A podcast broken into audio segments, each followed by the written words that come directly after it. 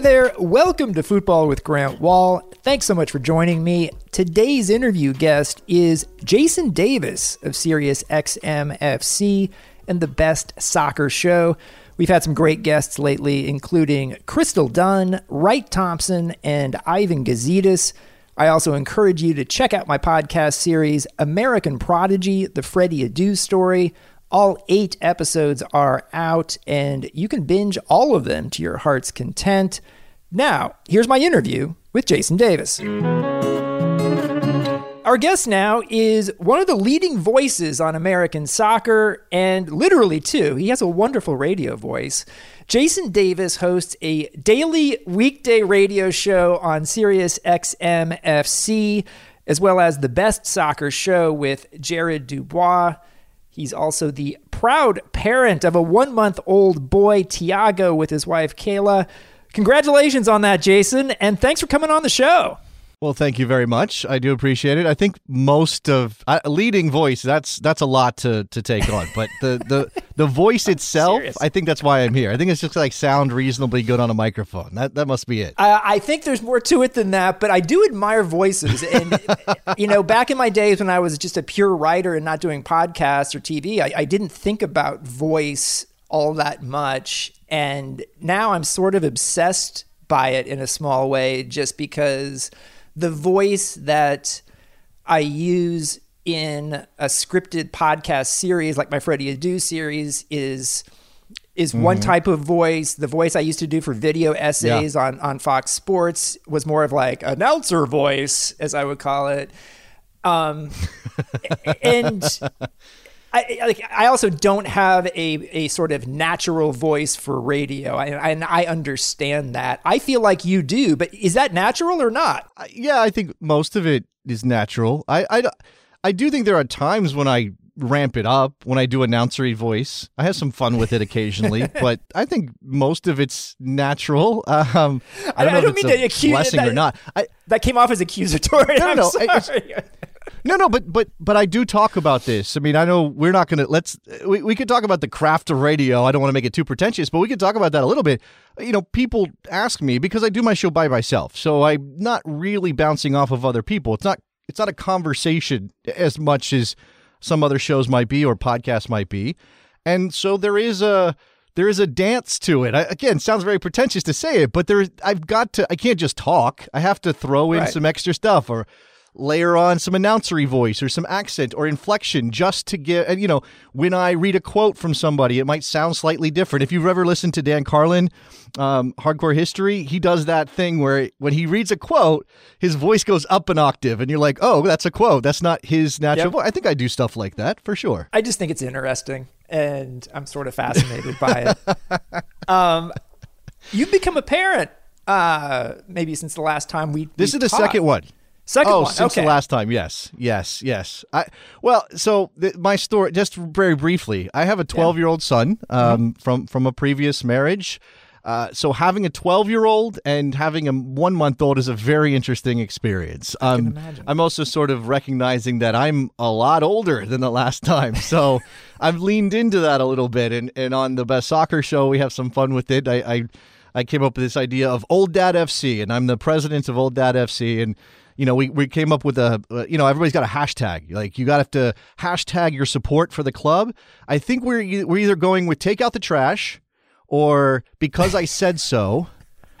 I think those are the two front runners at the moment. Hashtag because I said so sounds good to me. That sounds that sounds like something I say a lot. So I'm with that. So how does having a one month old change how you go about doing your job? Uh, well, I'm a little less um, rich of sleep these days, um, but beyond that, I don't, I don't, think it's really changed a lot. I mean, I, before we came on, w- before we started, I mentioned that you know the pandemic has hit everybody, and it's hit me a little bit, and that means I have a little bit more free time than I would like during the week. But that means, I mean, for professionally, but that means personally, I get to spend more time with my son. So, yes, I have to be a little more conscious of the budget, but I can also spend time with him at this and help my wife out and not help her out, do my job as a parent, right? It's not necessarily a one person thing. So she needs to take a break. I have him. Uh, she, you know, she can help out or she can take him when I'm doing my show. She's not working at the moment for for uh, 12 weeks after the baby's birth. So it's it's kind of working out, I guess. I, I I think eventually all the lack of sleep will catch up with me, but I'm okay right now. Good, good to hear. Um, now, I've had you as a guest on my previous podcast where we got into your story in the soccer media business, which is a very good story. People should check it out. Um, but I don't want to overlap too much with this podcast interview. So I wanted to ask you just sort of how you go about doing a radio show on American soccer and what goes into your process and are there particular topics that you have found resonate the most with listeners uh, the first part in, in terms of the process um, i think i think just because i'm a natural news junkie and i'm addicted to social media um, it, that's a good thing for my job and sometimes a bad thing for my professional life but it means that i'm kind of consciously uh, constantly rather uh, conscious of whatever is happening, sort of zeitgeisty and, and discussions and those kind of things. And I'll see stuff, and, and I kind of just sort of collect stories throughout the day between shows. And I certainly get up in the morning before my noon show and look through. I still use a newsreader. I'm one of those people. Still has a newsreader that collects a lot of things. I I go to Reddit. Uh, don't let that go to their heads, but I go to the MLS Reddit and I look for stuff. They're good at finding things. obviously, Twitter is a great resource. I you know I follow journalists from around the world. I follow players. I follow coaches. I follow these people, and I can favorite a tweet. If you see me favoring favoriting your tweet, it probably means I'm going to talk about that on my radio show because okay. that's sort of my bookmark and I'll come back to it. I go, oh, that's interesting. And I'm, you know, I, I, I always make sure, I think this is something for me that's been important is I always make sure I'm crediting the people who maybe originated an idea that I want to riff on. I'm filling three hours of radio a day, so I can't, you know, not everything is going to be just a spark of inspiration. It's going to have to be, oh, Sam Stejskal brought up this great point about how TAM works. Okay, let's talk about that. I mean, I'm also going to try to make it as entertaining as possible in 15 minutes. Uh, rather right. than sort of an in-depth piece, very interesting to read, but an in-depth piece from Sam Stejskal. But I'll take that stuff and maybe boil it down so that's that's really the the process. I mean, my producers help a little bit, but I think they recognize that I talk about whatever I'm knowledgeable about. So instead of throwing a bunch of things in and saying, "Oh, in this segment we'll talk about these games," they kind of let me roll out whatever I want to hit on. As for topics, um, you know, look, I mean, everybody knows in this business in this country that the national team. Uh, both of them now ro- rule right. the day. So you're you're gonna focus on the U.S. men and the U.S. women for the most part. Um, I, I, obviously, look, transfer rumors and, and young talent coming up, all of those things are interesting to me and to the audience. They want to talk about Weston McKennie. They want to talk about Brenden Aaronson and Tyler Adams and, and all of these guys. And then I think that f- partly for me, I don't know about the, the word resonate is interesting because I could presume, and we're not like consciously w- polling the audience or anything. Right. You know, I'm kind of going on gut, I'm going on reaction from social media I, I could presume that people want to talk about the most na- or, or want to hear the most national story possible mm-hmm. or I should be as broad as possible to try to scoop up the most audience. But I actually don't think that that's the right way to go about it. Or I I will pick those stories but also sprinkle in you know a story about the USL or how an academy works somewhere or especially lower division stuff. I feel like our show has become a home for people to to to get some love for lower division soccer in the United States. There's some great podcasts out there. There are guys covering those those divisions for no money, you know, as bloggers, as as citizen journalists, and that's great. But I, I hope that we give like a little bit of a national platform to stories that otherwise wouldn't be covered as much. And, and there are some that are kind of out there. Everybody knows Detroit City. Everybody knows Chattanooga FC. But every now and then there's a story that's not going to get a lot of love that, hey, if we can do 15 minutes on that. I, I, I'm, I'm good with that. I may not watch every USL League One game, but I will happily talk about USL League One or bring somebody on who knows that subject, right? That's the other thing about doing a radio show. We can always book a guest who knows more than I do, and I can prompt them to give out the information. I mean, it is interesting because even the American soccer landscape that you focus on is fragmented. Obviously, mm-hmm. the soccer listenership soccer fans in the US, it's a really fragmented audience because you know there's interest in so many different leagues in the US and out of the US. The teams yeah. are you know they're here, they're around the world. It's hard for me to know as a podcast host sometimes if you're better off focusing on just one fragment like the English Premier League or the U.S. Yeah. national teams, or if you're better off casting a wide net. Like, I try to have as wide a variety of guests on this podcast as I can because that reflects my interests. I kind of want to be. That's what I think matters. You know, I mean, like I want to be like the fresh air of soccer podcasts, even though Fresh Air is an amazing show. Like it's we're not there yet, obviously, but but does that limit overall listenership in your opinion, or even I've wondered like sponsorship sales if sure. you're not focusing on one particular thing? That that that second part is interesting. Um, you know, I'm not directly involved in that stuff. Although in in our particular corner of the radio business, if I wanted to go and try to recruit a sponsor, I could do that. Or I could, if I can bring the right person to the salespeople at Sirius, then that benefits me. It benefits the show, obviously. Uh, but I'm not. I know I'm not really good at that stuff, and I know there are certain barriers to to to even getting your ads. I don't want to get into that. That's that's sort of nuts and bolts behind the scenes right. stuff. But in terms of, of what we cover, whether it's my show or, or any show on that channel for that matter, I, I think you need to cover what the hosts care about. And that should be the first, the driving factor. Now, for for people who who don't know, I I sort of started. I did the best soccer show a long, long time ago. That started a long time ago. But the thing that got me to this point was Soccer Morning, which was after I lost my regular desk job at a, at a property management firm uh, we started a, a, daily internet radio show. That's all it was, and and you know we crowdfunded and uh, we got some sponsors, but that was the that was a catch-all show. We covered everything. I I didn't just talk about American soccer. It was the world, and it was great because I got to talk to people. I, you were on that show a lot of times. I, I talked to J- uh, Jonathan Johnson. I talked to I I don't know if Honigstein got on my show, but I mean those kinds of writers was great. And I found myself sort of expanding my own horizons because I had been very focused on uh, on American soccer before that. Then the radio show comes along and they say, hey, we want you to focus on American soccer. And I went, oh, okay. And I sort of retreated. Now, look, I, I, I still watch the Champions League. I watch the Premier League on the weekend, but I'm not maybe as intimately connected to those leagues as I used to mm-hmm. be.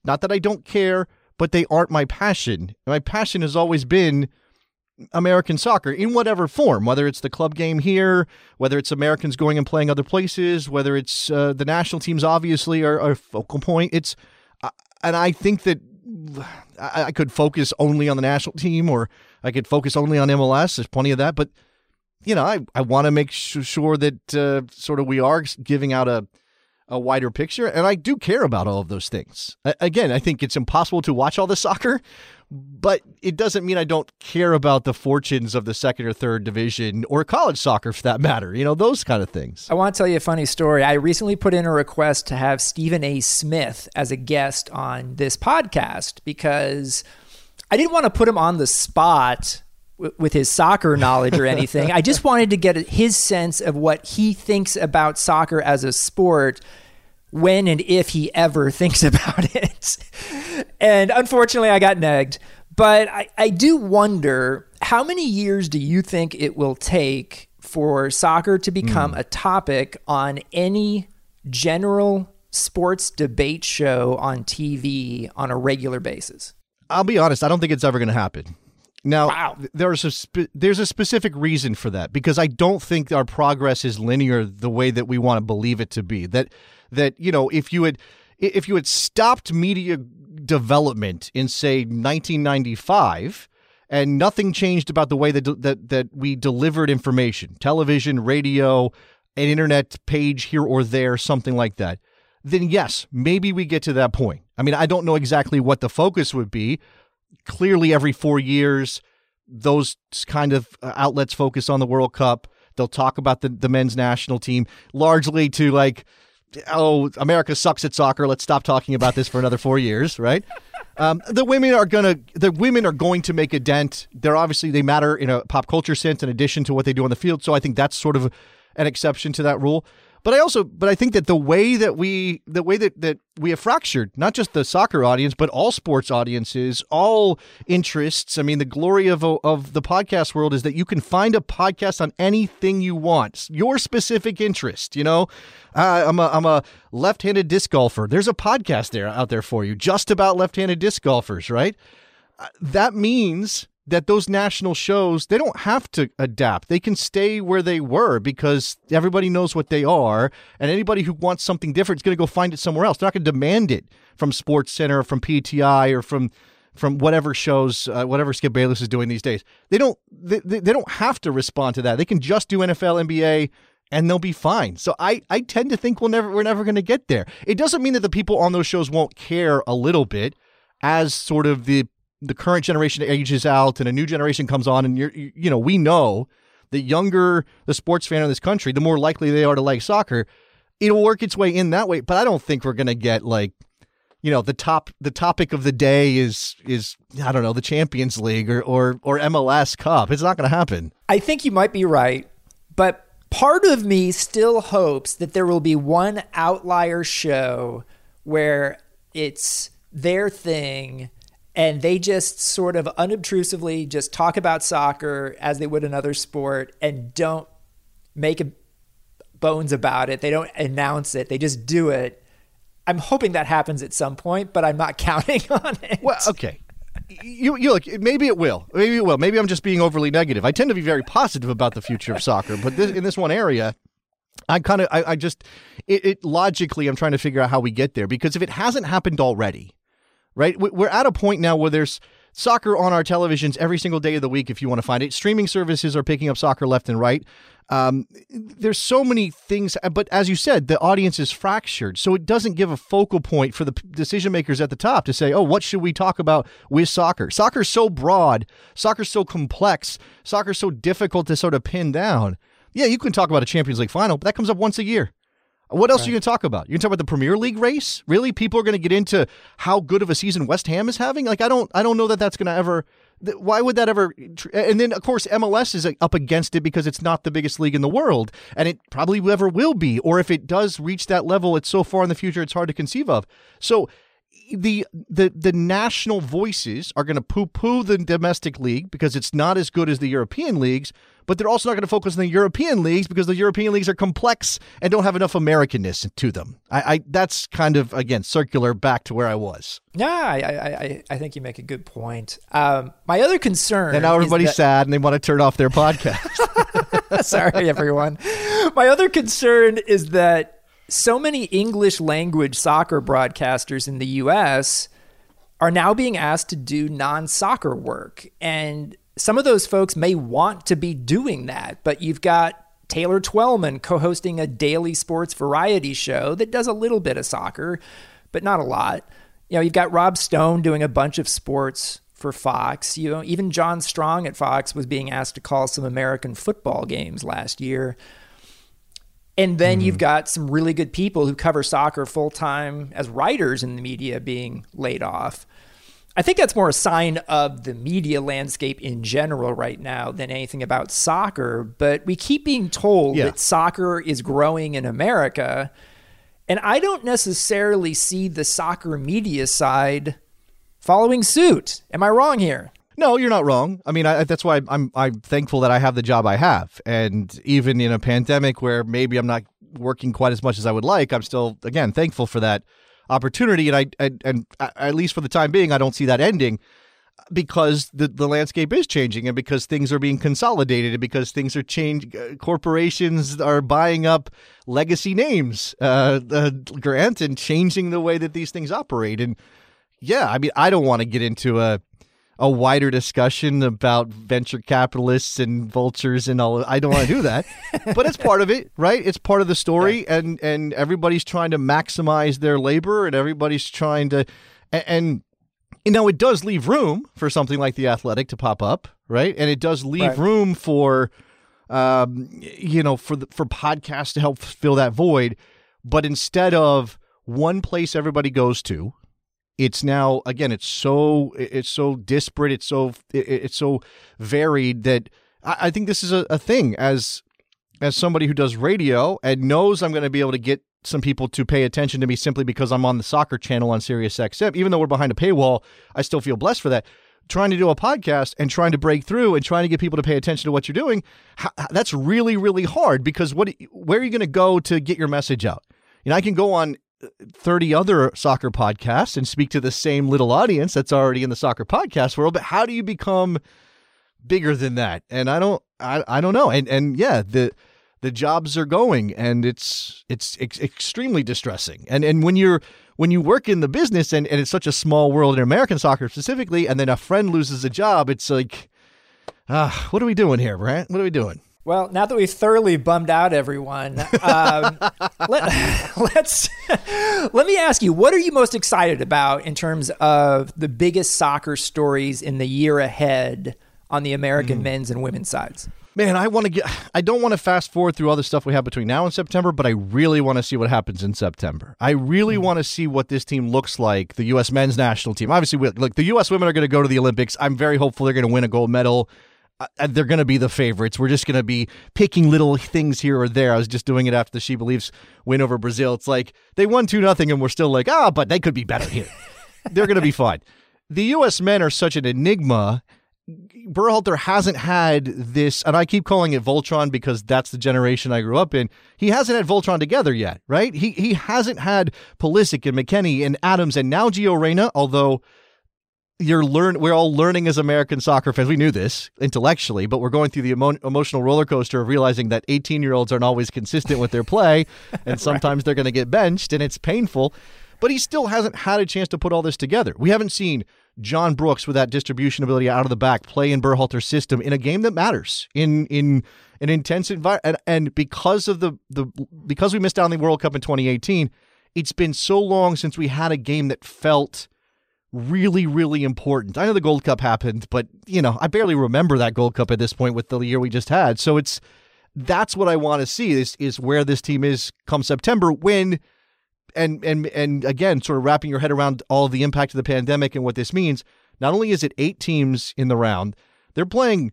Most of those windows are three games in something like, like five days, six days. It's it's so it's so bang bang bang. It's going to be really intense. Let's take a quick break from our interview with Jason Davis, and I'll ask you a question. Do you ever want to watch Spain's La Liga, France's Ligue 1, or Copa Libertadores and get frustrated because they're not available on your cable or satellite system? You should try a streaming service I use that I love. It's called Fanatiz with a Z, and you can watch all the action from La Liga, Ligue 1, Copa Libertadores, and other international leagues and tournaments live and on demand from your favorite device, whether it's a mobile phone, a tablet, or directly on your TV with the Fanatiz app. You can also watch the top leagues from Turkey, Brazil, and Argentina. Fanatiz features channels you know, like beIN Sports in English and Spanish, Gol TV, and many more. And it costs as little as $7.99 a month. If you'd like to try Fanatiz for yourself, you can get a free week-long trial by clicking on the link in the episode description or by going to fntz.co slash grant hyphen fz. One more time, that's fntz.co slash grant hyphen fz. Thank you very much to Fanatiz for sponsoring this episode. Fanatiz, the world's largest stadium. Just to picture it, so you've got starting in September for World Cup qualifying, five windows, 14 total games between September and March of 22. So, in a not very long stretch, just an exhausting number of games. And I've tried to think about what that's going to be like to have three games in most of those windows instead of two. So, you're talking about what, Thursday, Sunday, Wednesday as the likely game Something days? like that. Um, and you're playing those at least you know like one in the if you're playing in a, th- a three window or three games in one window one of those is going to be at home or two of those are going to be at home and then you're going to go on the road in CONCACAF that's going to be crazy like how are they going to be able to do it's this going to be it's going to be crazy it's going to change the way these games play out um, you know i i worried that when they talked about expanding the World Cup, and they're going to do it obviously in 2026 when it when the tournament comes here. Uh, that we weren't going to get, you know, that, that, that this was the last time, this round of World Cup qualifying was the last time we got really important matches against Mexico home and away in qualifying. And it, it's still true. But it's like, do I really want it like this? Like, is this the way that, it, that, that I want it to go down? Where it's going to be such a, it's going to be so fast, all of this, that it's it's going to be hard to sort of process it. Now that, you know, for people who who, don't like the international game as a general rule. Maybe this will feel more like a club situation. they'll they'll be able to follow along easier. But it's it's gonna be it's gonna be crazy, and I and I think it's gonna be hard for us to sort of um, understand again intellectually versus emotionally what to expect from this. Are we going to look for? I mean, this is a, the most talented group of young players the United States has ever had. There's no question of that. They're not going to go out and blow everybody out for nothing. It's not going to happen. They're, they're going to have to grind out some results. They're still going to go to Costa Rica and and play against a team that's going to make it really hard for them. They're still going to, you know, obviously the Azteca is a mountain to climb. We all know that, but there's still going to be matches in this in this qualifying process that are extremely ugly and I'm curious how the fan base is going to respond, especially after this, the disappointment of 2018. I did check the schedule recently. The game at Costa Rica is the very last of the 14 games. So one would hope that there wouldn't be anything riding on that game, which is, mm-hmm. I, I know, I know. But that is the worst place the U.S.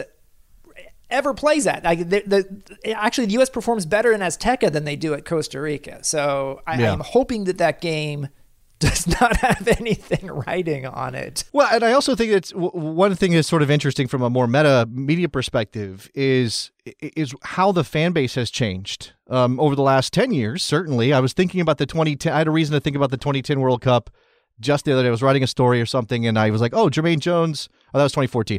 I was thinking about 2014, but also 2010, and I was just thinking about, wow, that seems like a million years ago. It's it kind of is for some people, but it's it's really not. It's it's a decade, right?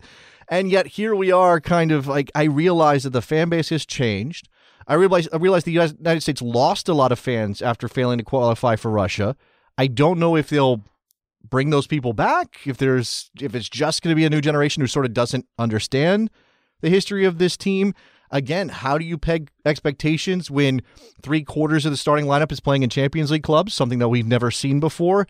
Uh, uh, what what kind of soccer can Berhalter get away with? And what I mean by that is how expansive and progressive can he be when the goal is to qualify, no matter how you do it? I, I, those are big things right now. I also think you're right in saying the most likely scenario is there are tougher than expected situations, especially on the road in, in CONCACAF World Cup qualifying. Have you held out the possibility, Jason, that the U.S. just kills everybody. That this U.S. team actually is as good potentially with all of this talent. That's possible, but it's sort of you know. if you've ever been a fan, okay, so I'm going to use your your own personal uh, connections here, Grant. If you've been a fan of the Kansas City Chiefs your entire life, and the last time they won a Super Bowl was before you were born, you may never expect them to win a Super Bowl, right? True. But then eventually they do it. They they draft Patrick Mahomes and everything is glory and it's great. I suppose that the United States could go out and dominate CONCACAF World Cup qualifying or just be so comfortable that a, a top two or three spot is sort of guaranteed three quarters of the way. I just I can't get myself to that yet because there are so many variables and unknowns. And and beyond even Berhalter and my trust in him or beyond what I think about this group of players and and how much experience matters, in CONCACAF qualifying. I mean, you'll hear the old guys talk about it. Like just because you're playing Champions League level soccer doesn't, and, and especially by the way, in a pandemic, right. without fans in the building. So a lot of these players are breaking through in their clubs when the pressure is different. I'm not saying there isn't right. any, but it's a different kind of pressure. So when they go down to Honduras, and if there are fans at some point, and there will be, and we expect in CONCACAF World Cup qualifying, and they're throwing batteries at you, how are you going to respond? I those things are so unclear that to get to a place where I'm like, ah, we're good. Not because I thought we were going to qualify for Russia, right. Grant. I did. I thought right, we were right, going to get there. Just asking. Um, one thing I want to ask you about is we've seen U.S. players break through in Europe over the last couple of decades to a new level recently in Champions League clubs, but we haven't seen many U.S. coaches break through in Europe. You know, there were moments when Bob Bradley coached a Premier League team for a short time with Swansea. Now we're seeing American coaches start to break through. Uh, Pellegrino Matarazzo at Stuttgart just extended his contract there after getting them promoted last season. We had him on the podcast a little while ago.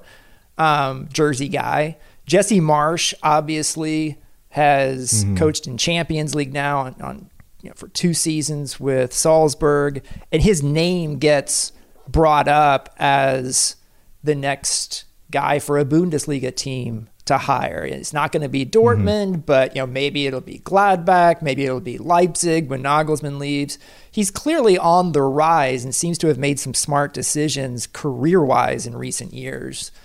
What's your sense of all that? Well, I think look, I mean, I think Bob Bradley had to happen. Um, unfortunately, it was a bad situation for him, and you know, going to a club like Swansea when they're in the Premier League is always going to be dicey. And I feel bad because I think Bob's a better coach than um, than his record there at Swansea would indicate. And I think it's unfair that he got saddled with their their failure there, or that Americans now suffer as in reputation because of what happened with Bob Bradley at Swansea. And we know, like, I I, I love a lot of, of of English football people, I do, but they tend to be pretty myopic about things like this, and they there's certainly some elements of the English media who want to look for the negative whenever it comes to an American in the sport. Sometimes it's about players.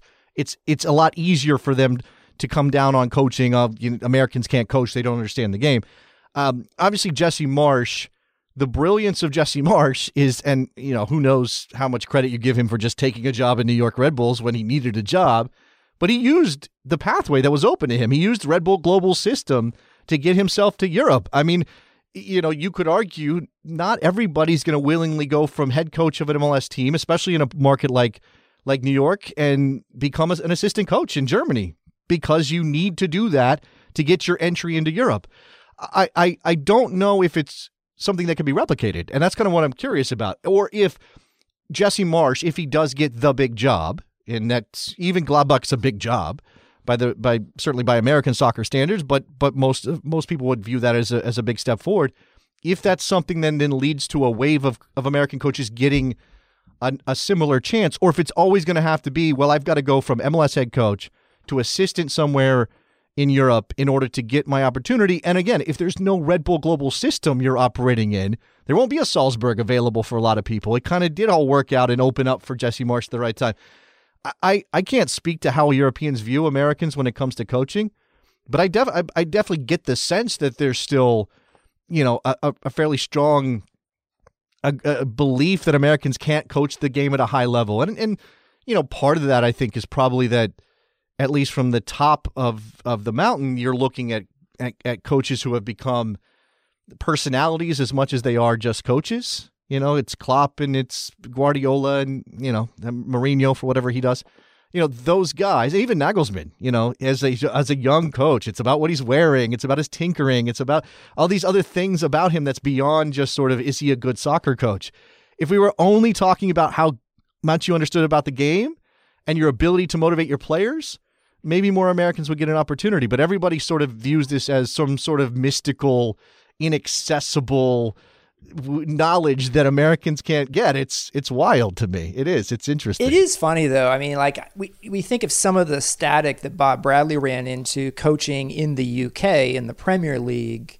And you know, there's still people over there who talk about Brad Bobley, this like stereotypical uh-huh. like American character of a coach. And Jesse hasn't really run into that in Germany and Austria. And and I actually feel like he's gotten some respect for potentially bringing some things.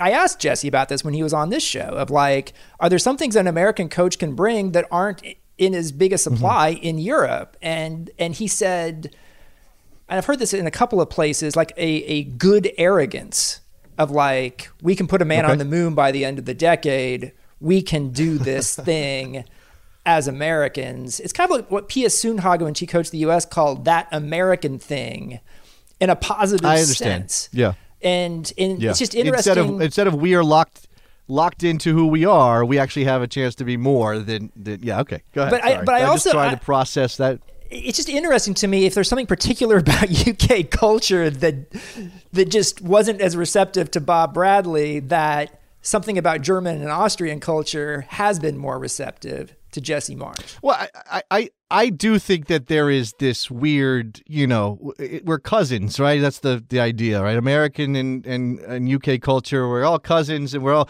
we're trading things back and forth all the time, but we're always kind of looking at each other side eye. Like, if you do the wrong thing, I'm going to come down on you, or you're too weird with that. We make fun of the words they use and they make fun of the food we eat or whatever it is, you know, the fact that everybody believes we're walking around with guns all the time, that kind of stuff. I do think that that leads to a jaundiced eye when it comes because again, it's still no matter how many Americans have succeeded on the field as players in England, and and honestly, it, it's a good list. It's not an it's not an incredibly long list. They still have this doubt that, or they still have that sense of this is our game, not yours. Go play your American football. We'll do this thing, and I, I'm sure that that applies to coaches too. And and in Germany, they don't have the same sort of complicated relationship with us, which is why American players are now finding so much joy in in your in, in Germany, and why you know a, a kid from Texas or Alabama can go to Bayern Munich at the age of 18 and nobody kind of nobody in Germany bats an eye about it because hey, look, we're going to give everybody an equal opportunity. If you had a, you know, there's there's no partnership between an MLS club and and Manchester United that leads to kids getting to Manchester United or to City or to any Chelsea at that age with a real belief that they might be able to do something there. I, I and I think that is part of the complicated relationship that we have, and it's going to have to be Germany probably for an American. and I, by the way, I don't think that I don't think that just because the English have a complicated relationship and Germany's more open, that the rest of Europe would be. I mean, I, I can't imagine American coach in La Liga I mean, not in a big club. Certainly, maybe a club that gets promoted. I can't imagine an American coach getting ever getting a job in Italy. I mean, that's that sounds crazy to me. So you know, there are still barriers. I don't know when they come down. It seems like everybody wants to hire an Argentine anyway. So. Yeah. We're winding down here with Jason Davis. Really appreciate you taking this much time to talk. Um, I wanted to ask about something you started doing recently with the Best Soccer Show, which is sort of these deeper dives on particular topics. And you had one recently on Red Bull in soccer. And yeah. what yeah. are you wanting to do with this? Well, so so you know, the Best Soccer Show is fun. When I do the show with Jared, we take phone calls, we crack jokes, we'll talk about whatever the topic of the day is. We have a good time with it. Occasionally, we'll play a game uh, on that show, and it is just you know it's not it doesn't take itself too seriously, but there is some some actual analysis there. Uh, once a week, sort of when Jared's going about his regular life and unavailable to do a show, I have some time. I want to I kind of want to get deeper into some of these things. And what we did was we sort of started out picking out the stories of Americans in these European clubs we would bring somebody on who covers those teams, get a sense of how the player fits in, but uh, but more than that, maybe an education for those of us who aren't up on what's happening at Roma, for example, what the, the what the program looks like at Roma. You know, where do they fit in Italy at the moment? How much are they spending? What's the uh, what, what the, how are the fans feeling about the American signing or about anything that's happening? Uh, so that's that's kind of the idea. You know, we've done I've done Valencia, I've done Barcelona, I've done uh, Dortmund, obviously, Chelsea, uh, Roma, and and we did one on Red Bull last week uh, with uh, uh, Tejwani was my interview guest. He wrote a book about Red Bull and their global, you know, soccer uh, program, their their whole thing with New York and and Salzburg and Leipzig and Brazil. And it was really interesting. And, you know, again, it was kind of about Tyler Adams. It was kind of about T- Caden Clark getting there in 2022, but it was also mainly about what is Red Bull doing? Why are they doing it? How does it work? What's the what's sort of the end game there? And I don't know that we came to any hard you know answers about those things, but I think it's it's sort of interesting to use American soccer as as a prism or as an entry point to get into some of those big bigger world football topics because now we can do that because Americans are playing everywhere. Nice. People should definitely check that out. I want to wrap up with a pretty straightforward question, I think. It's February of 2021 right now, despite having lost all sense of time over the last year. We've got five years from now. If you picture oh, yeah. what it's going to be like in February of 2026, there's going to be a men's World Cup in the United States and Canada and Mexico that year. What are you hoping to be doing? What what's that going to be like? What what do you imagine that is going to be like five years from right now in a World Cup year in the United States? That's a good question. I haven't. I'm not sure I've thought about it from from a personal perspective. I mean, I'm hope I'm still working in soccer. That's pretty much as far as I've gone, considering how dicey it's been. Yeah, and I hope that obviously more people are working in soccer and that everybody who has uh, suffered a little bit or, or, a lot because of the pandemic is back working in soccer. I, I do hope that that's a. I hope that that's a a foundational moment. I mean, 94 certainly was. And we, as much progress as we've made, obviously there's still more work to do in terms of making soccer truly um, an American sport. And it, it is, but there are areas where it hasn't infiltrated yet, or just the idea of kind of putting it alongside all of our other sports. We have so much going on that it does make it kind of difficult. Um, you know, I, I don't know. I, I guess. Eh, I'm sure it's going to be big. I, I, I know it's going to be big. I, I was I was 13, 14 years old when 94 happened. I don't remember a lot of sort of how the buzz was. I was living nowhere near a World Cup market at the time, so it wasn't on my radar. I had sort of left soccer behind because soccer in America in the early in the late 80s, early 90s, eh, it was not the greatest. I mean, uh, if you if, if you didn't uh, if you didn't st- stick with it past the age of 10, you probably weren't going to care very much for a while. I think it's going to be amazing. I hope I, I I mean, I, yeah, it's a good question. I really, I don't know that I've I've thought too much about what it what it means after right. that because that's really what I I think is interesting is what happens after that. We know that the stadiums are going to be filled. We know it's going to be a, a, a fun tournament no matter what the play looks like on the field. Although with the expanded field, that also is kind of a part of it too. Is what does that mean for for everything? Um, I'm sure, you know, traditional media, I'm sure PTI will be covering it if they're still on the air, and Around the Horn will be taking on the topics, and Skip Bayless will be saying something crazy. That's I, that's as far as I as I as I can get. I think. I, I will say this: when we get to 100 days out from World Cup 2026, I feel like I'm going to be so excited that it's probably going to be something I have to sort of like say to myself, "Calm down, dude. You still got 100 days to go." That's my guess. Yeah yeah, probably something like that. Although, I mean, with with the number of games and the number of places that they're going to be taking place, and and I, I mean, look, if you if as soccer media people, I you know I'd like to get to Mexico to cover a game or two. I'd like to go to Canada. It doesn't have to just be in the United States, but it's going to be a lot of that anxiety of okay, who's paying me to cover this? How much how much of this tournament can I actually cover and see? That kind of stuff. I mean, I think all of those uh, those questions will be out there for us. But but regardless, I mean, for the American soccer fan, it's going to be amazing. It really will be. Jason Davis hosts a daily weekday radio show on Sirius XM FC, as well as the Best Soccer Show with Jared Dubois. Jason, thanks so much for coming on the show. Thanks for having me, Grant. Thanks for listening to Football with Grant Wahl. I'd like to thank Jason Davis as well as producer Chris Whittingham. If you like the podcast, you could do me a huge favor and hit that subscribe button and provide a rating and a review. I'm back soon with another interview of someone from the soccer world. Be safe, everyone. See you next time.